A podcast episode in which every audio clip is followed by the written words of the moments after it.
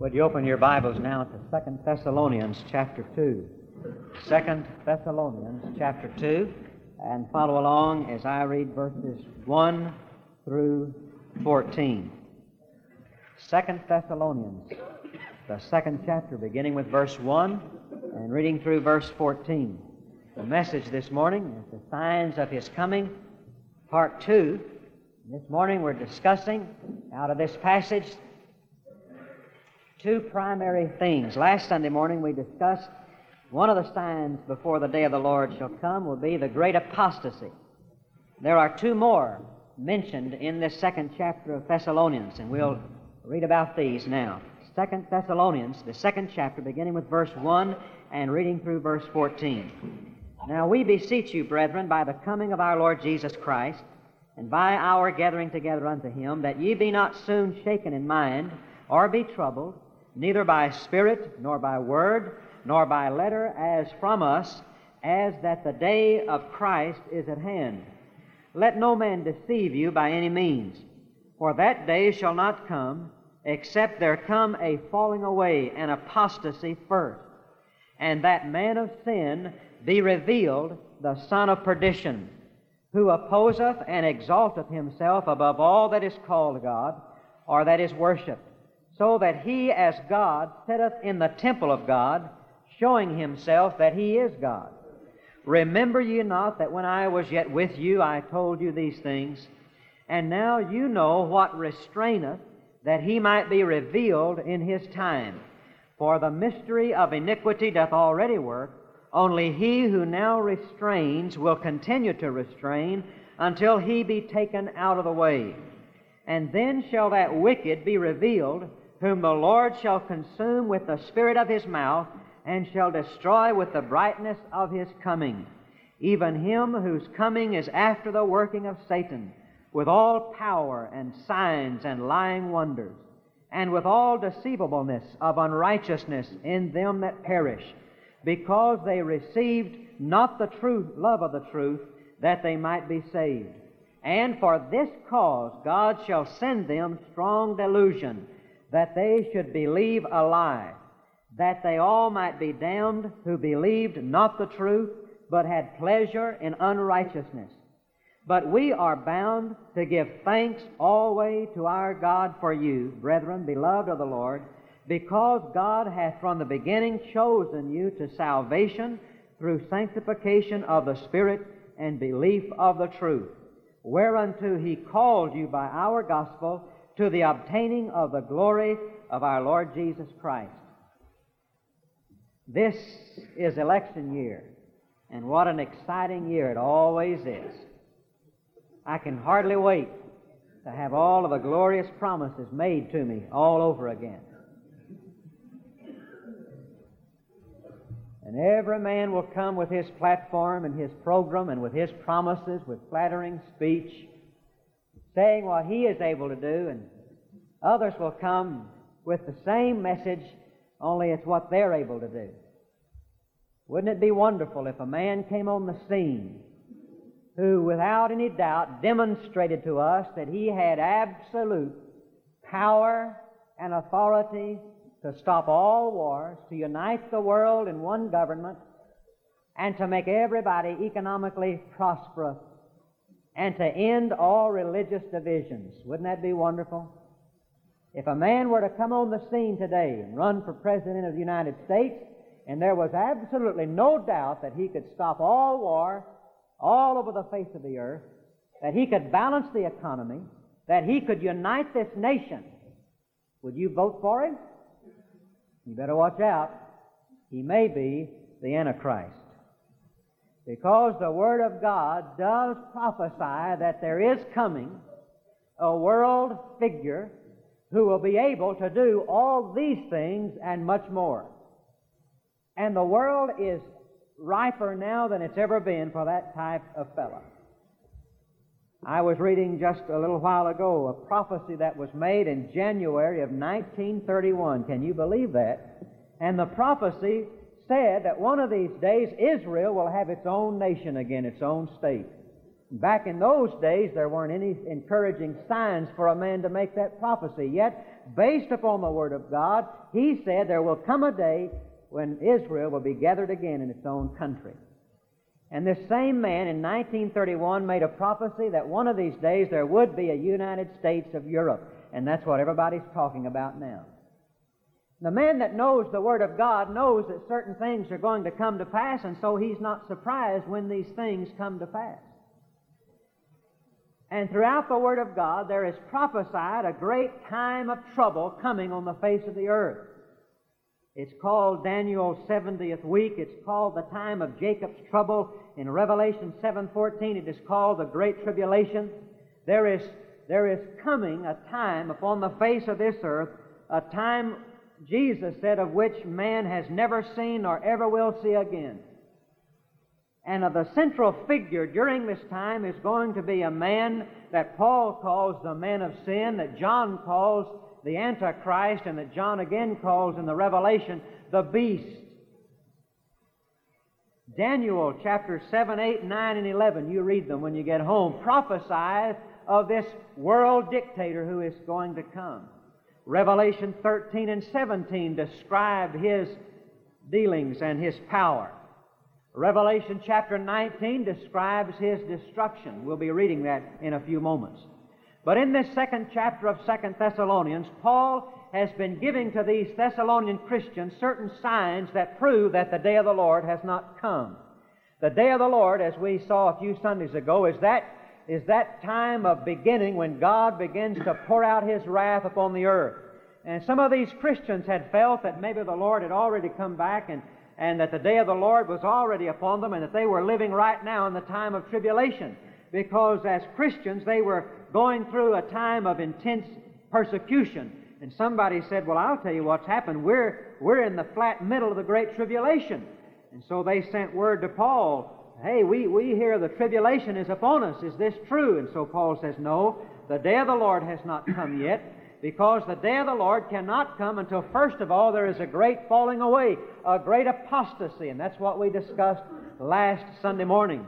And then there must be the man of sin revealed. But before the man of sin can be revealed, that which is now restraining, he says in verse 6, that which is now restraining, holding back Satan, holding back the man of sin, he must be taken out of the way. Verse 9 and that which now restraineth will keep on restraining until he be taken out of the way, and then, and only then, shall that wicked be revealed, whom the Lord shall consume, etc., etc.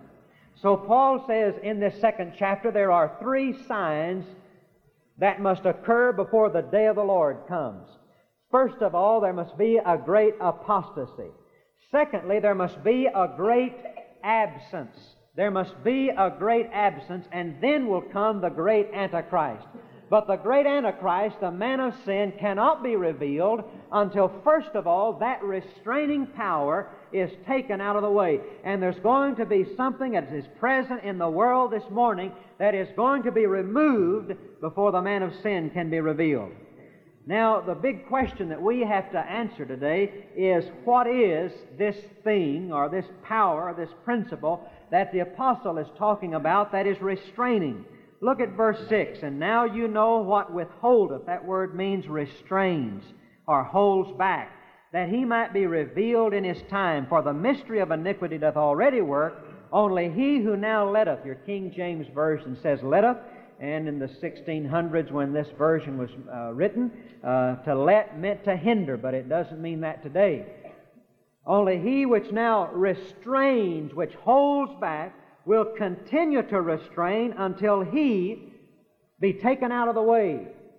There is, there is something that is restraining Satan from completely manifesting himself today, and that's going to be taken out of the way. Well, now, the obvious thing is that Paul does not identify what this is. To these early Christians, it was obvious. That's why Paul didn't name it. It was obvious what the restraining power was. Now, some have said that uh, the Holy Roman Empire was that which restrained, but uh, I nobody much believes that anymore because the Holy Roman Empire has long since been taken out of the way, and yet the man of sin has not been revealed. Some believe that this refers to government, human government. And yet I find it difficult to believe that this is the interpretation because human government will still be in force when uh, the man of sin is revealed. He will set up his own government and be a dictator. Others believe that it is, it is the church. The church is what is restraining Satan, and it will be taken out of the way. Well, what is this thing of which Paul is talking about? I think the clue is this that whatever it is, it must be stronger than the devil. Whatever it is, it has to be stronger than Satan because it is the only thing that is holding Satan in check. Now, as far as I'm concerned, there is only one thing that is more powerful than Satan, and that's the Lord. That's God. He is the only one who is able to restrain Satan. He is the only one. Human government could not do that. If Satan wanted to, he could go ahead and overpower, and he's already corrupting government. The church of the Lord Jesus Christ today is living far below its means and its power. And on every hand, you see Satan just running rampart. The only thing that is more powerful than Satan is God Himself. In 1 John chapter 4 and verse 4, the apostle says, He that is within you is greater, is more powerful than he that is within the world. I believe there will come a time when God will no longer restrain. Right now, God is restraining evil. God is holding back Satan from doing all that he wants to do. You see, as bad as the world is, it's not as bad as it could be. And no man is ever as evil as he could be. Because the grace of God, the power of God, is restraining Satan from completely expressing himself to the fullest extent. But one of these days, God is going to remove that restraining power. I believe that restraining power, of course, is the Holy Spirit.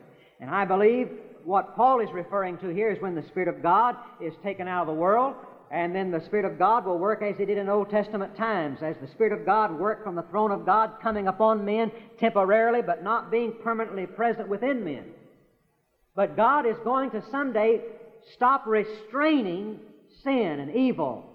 And when that which is now restraining is taken out of the way, then the man of sin shall be revealed. So this great absence is God's restraining power. God's restraining power. If you'll read over in uh, Romans chapter 1, beginning with verse 18 and verses following, you'll find that God did this before in the olden times with the heathen. God left off in certain individual cases His restraining power and allowed sin to run its course in the lives of nations. And so God has done this in part previously, but He's going to do it in whole at this time. And there's going to become a time in, in our history when God is going to say, It's enough, I, have I've had it, and sin is going to run its course. It is enough. The Gentile body of Christ is fulfilled, and the time is ripe, the time has come, and God is going to remove His restraining force and influence and power from this world, and then is going to come the great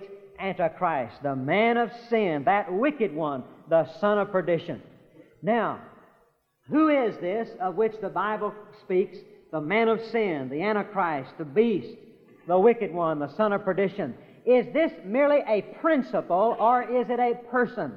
Is the man of sin merely a figure of speech to illustrate and typify the power of sin? I do not believe it is because it is never spoken of as merely a principle. It is always spoken of as a definite person. And you'll notice in verse 3 it says, And that man of sin be revealed. There is a Greek definite article before man of sin. It, re- it reads like this There must come a falling away first, and that the man of sin be revealed. Now, there is a Greek law in grammar that says if a noun has a definite article before it, it refers to a specific and definite thing or person. If it does not have a definite article before it, it refers to an influence or an idea or a characteristic. And so this title, the man of sin, has before it the Greek definite article the, which means the Apostle Paul is speaking about a specific and definite person. And I do not believe he is talking about a principle or a philosophy, but he's talking about a person, a human being. He may already be here, he may already be alive, because it says in verse 6 that he is going to be revealed in his time. And that word revealed simply means to be unveiled, to be seen for what he really is. And it's very possible that even right now the man of sin is alive somewhere on the face of the earth, but he just not, has not been revealed as such. I do not know. But it says he will be revealed in his time. That means in his season. There is a time when it's his hour, just as Jesus said, Mine hour is not yet come. And then there was a time when he said, Mine hour is come. And that was his time, and that was his season. So there is an hour, there is a time, there is a season when the Antichrist, who may already be alive on this earth, will be revealed. Be made shown, that will be shown and made clear what he is, and he will come on the scene as a world dictator.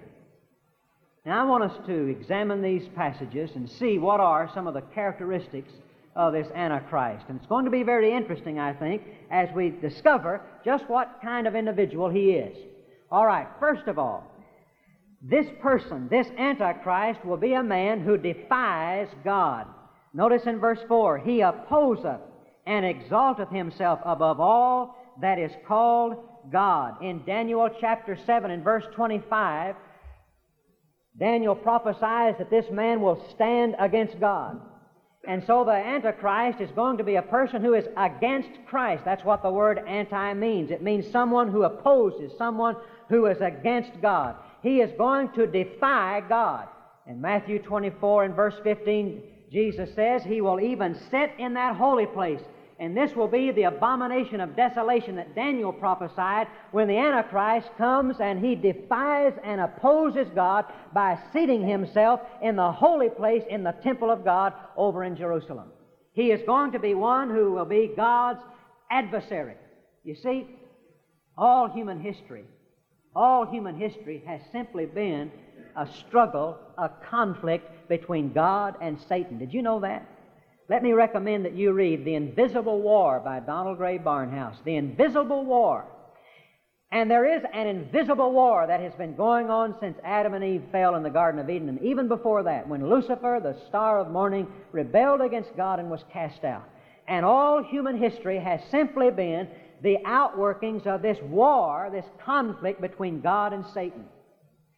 And it's going to come to a head and a climax and the sin of man is going to finally become the man of sin. And just as Jesus Christ was the fullest expression of the power of God, so the Antichrist will be the fullest expression of the power of Satan.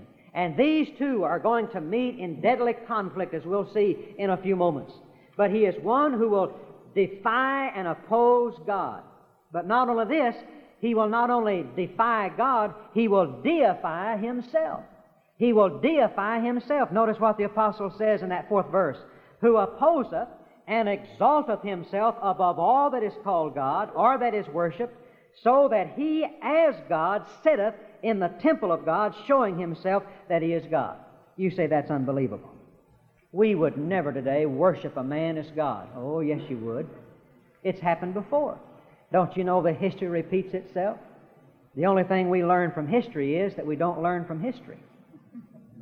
Don't you know the history repeats itself? Don't you know that the reasons the early Christians were thrown to the lions and torn asunder is because they would not say, Caesar is Lord.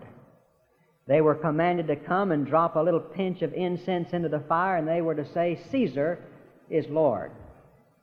And the Christians would come and they would drop that little pinch of incense into the fire, and they would say, Christ is Lord. And it says in Revelation chapter 13, verse 8, And all that dwell upon the earth shall worship him, whose names are not written in the book of life of the Lamb slain from the foundation of the world. Notice again verse 15, Revelation 13. And he had power to give life unto the image of the beast, and the image of the beast should both speak and cause that as many as would not worship the image of the beast should be killed. You see, we said last Sunday morning that before the Antichrist can come, the first thing that has to happen is that Jesus Christ be removed from the throne of people's lives. And already he's been removed from the throne of religion and from the throne of preaching and from the throne of teaching in many seminaries. And the way of the Antichrist is being prepared. People are no longer bowing down to worship Jesus as Lord. Now they sing about him and they, they talk about him and everybody admires him, but few people follow him as Lord. And so he is going to deify himself. And I want you to know if a man came on the scene that had the power that this man has and is able to work miracles and is able to do lying wonders and is able to bring worldwide peace and to economize uh, the whole world and to unite this world, the world will fall down and worship him, those that have not their names written in the Lamb's Book of Life. Now, not only is he going to deify himself, but he is going to deceive the world. Now, this is where I want you to listen very closely. He is going to deceive the world. Look, verses 9 through 12. Even him whose coming is after the working of Satan. That means he's going to get all of his energy and all of his power from the devil. Let me just stop here to say, as we draw closer to the end, and as you're hearing so much today about supernatural happenings, you had better not accept anything supernatural until, first of all, you're sure of its source. He is, his coming is going to be after the working of Satan with all power and signs and lying wonders. You know what that little expression, lying wonders, means? It means things that can't be explained. A fellow does a miracle and you just can't explain it away. You say there's some trick to it. No, there's no trick to it. You cannot explain it away. He does a miracle and you cannot explain it. You think it must come from God because no man can do the things that thou doest except God be with him. But this man's energy comes from the devil.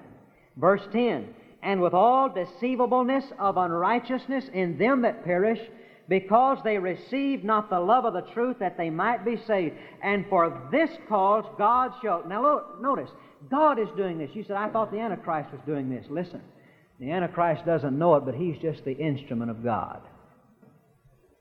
And all of this is under the direct control of God. All of this is the judgment of God. God shall send them strong delusion in order that they should not be, in order that they should believe a lie. They will believe a lie that they all might be damned who believed not the truth, but had pleasure in unrighteousness. God says you've been listening to the gospel for 2,000 years and you have refused to believe the truth and you've had pleasure in unrighteousness and you've had no pleasure in righteousness. And so here's what I'm going to do. As I did with Pharaoh, he hardened his heart against me and then I'm going to seal the bargain, second the motion, and I'm going to harden his heart. And he said, I'm going to send you a strong delusion. I'm going to blind your eyes you're going to believe a lie in order that you may be damned. I'm going to seal the fate that you've chosen. You made the motion, I'm going to second it. And the Antichrist is going to come with lying wonders. Let me read in 2 Timothy chapter 3, verse 8. Paul is prophesying of the end times. And he says in verse 8, Now as Jannes and Jambres withstood Moses, so do these also resist the truth. Paul says that as the time grows closer to the end, and the end and the last days come upon us, there are going to be people in the world like Jannes and Jambres. Now, who were they? Well, you read back over in Exodus chapter 7 and those chapters following, and you'll discover that those two men were sorcerers and magicians of Pharaoh who exactly duplicated the miracles that Moses and Aaron did with the rod of God. They duplicated the miracles of a man of God. And, Mo, and Paul says you'd better watch out. You'd better be certain of the source of these supernatural things. Don't accept it until you're sure of its source, because as the time comes to the close, there are going to be people just like that who can duplicate the miracles of God. He's going to deceive the world. That's why you need to know the book. That's why you need to be grounded in the book. Somebody comes along and works a miracle, we just say they must come from God because they're able to heal. They're able to do this. They're able to cause things to happen. They're able to work miracles, and so we just swallow it. You need to know the book. You need to be sure. 1 John 4 says, Try the spirits because there are many spirits in the world that are not of God. And so the Antichrist is going to come and he's going to deceive the world. The book of Revelation says the way he's going to gain the world's attention is he's going to receive a, fatal, a mortal wound in his head.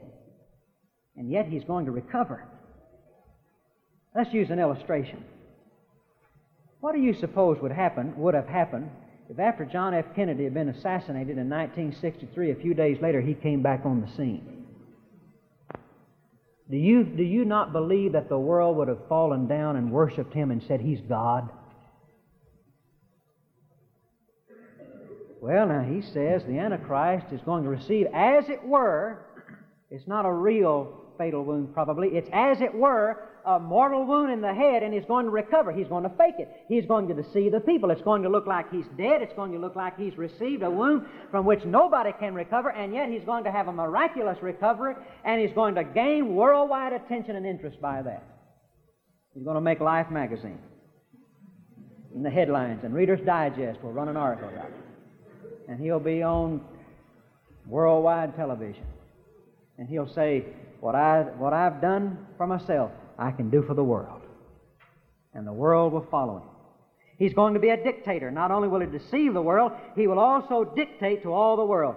Now, very quickly, let me read from Revelation chapter 13. This is, man is going to be a worldwide dictator. He's going to dictate politically.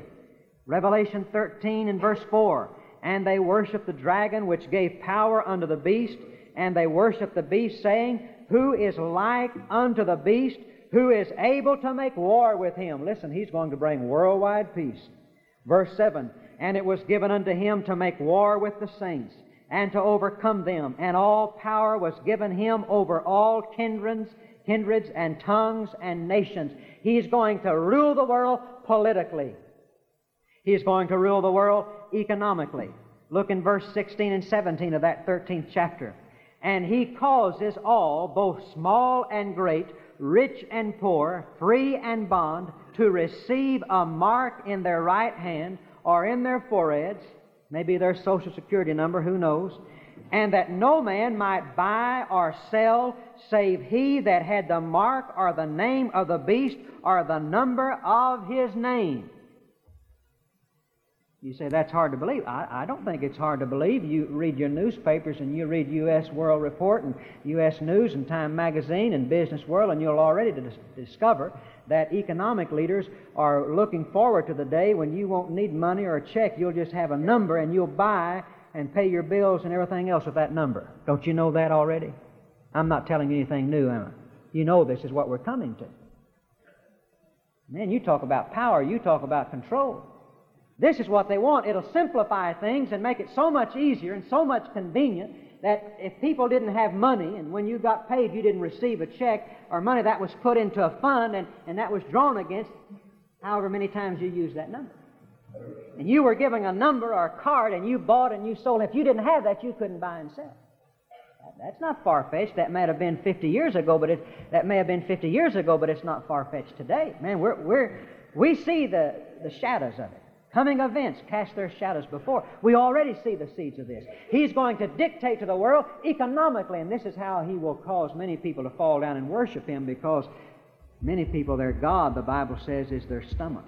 And if you cannot buy and sell and do work and commerce without worshiping the beast, you'll worship him. He's going to rule the world politically. He's going to rule the world economically. He's going to rule the world religiously. Verse 8 and all that dwell upon the earth shall worship him whose names are not written in the book of, the, of life of the Lamb slain from the foundation of the world. Friend, is your name written in the book of life?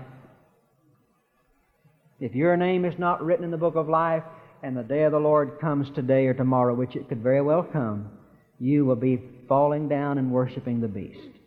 He'll rule the world religiously. Verse 15, and he had power to give life unto the image of the beast, that the image of the beast should both speak and cause that as many as would not worship the image of the beast should be killed. One final point. This Antichrist defies God, deifies himself, deceives the world, dictates to all the nations, and will be destroyed by Christ. I just read over and over again that verse 8 because it's such good reading. And then shall that wicked be revealed, whom the Lord shall consume with the breath of his mouth, like a blast from a mighty furnace. Just with the breath of his mouth he shall consume him and destroy him. That word means to put out of business. And shall put him out of business with the brightness of his coming. Did you see that? With the brightness of his coming. That's all Jesus has to do. You know, Jesus doesn't have to expend and exert any energy. he just comes. And his coming is so glorious and so bright that the Antichrist is put out of business just with the brightness of his coming. All he has to do is to speak with the breath of his mouth. He shall destroy him. Now let me read Revelation 19. And I saw heaven open, and behold, a white horse, and he that sat upon him was called faithful and true, and in righteousness he doth judge and make war. His eyes were as a flame of fire, and on his head were many crowns, and he had a name written that no man knew but he himself. And he was clothed with a vesture dipped in blood, and his name is called the Word of God. And the armies in heaven followed him upon white horses, clothed in fine linen, white and clean. And out of his mouth goeth a sharp sword, and with it he should smite the nations, and he shall rule them with a rod of iron. And he treadeth the winepress of the fierceness and wrath of Almighty God. And he hath on his vesture and on his thigh a name written, King of kings and Lord of lords. And I saw an angel standing in the sun, and he cried with a loud voice, saying to all the fowls that fly in the midst of heaven, Come and gather yourselves together unto the supper of the great God, that you may eat the flesh of kings, and the flesh of captains, and the flesh of mighty men, and the flesh of horses, and of them that sit on them, and the flesh of all men, both free and bond, both small and great. And I saw the beast and the kings of the earth and their armies gathered together to make war against him that sat on the horse and against his army.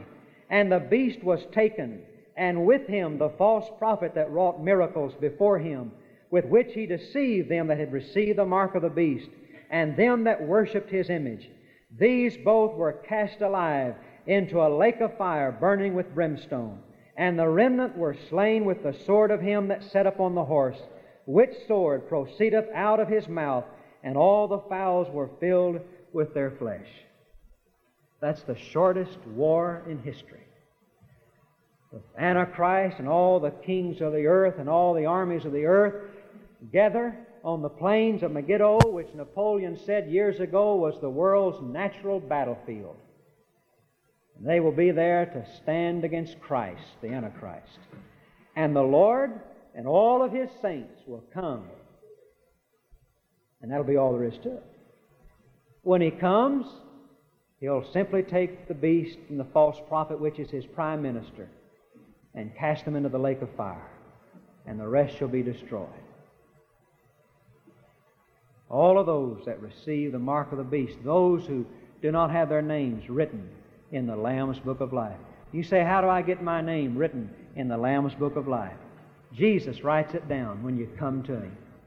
And he says, He that cometh to me, I will in no wise cast out. You can't write your own name in it because you can't find it. Your pastor and no church affiliation can write your name in the Lamb's Book of Life because I don't know how in the world I would get to that book. He is the keeper of that book, and Revelation chapter 5 says he holds that book in his right hand. And the only one that can write your name in the book of life is Jesus. Do you know him? Do you know him? Have you trusted Him as your Savior? Have you repented of your sins and called upon the name of the Lord for salvation? Do you know Him this morning? Let's pray together. Every head bowed, every eye closed. We're going to have a word of prayer, then we're going to stand together in just a moment.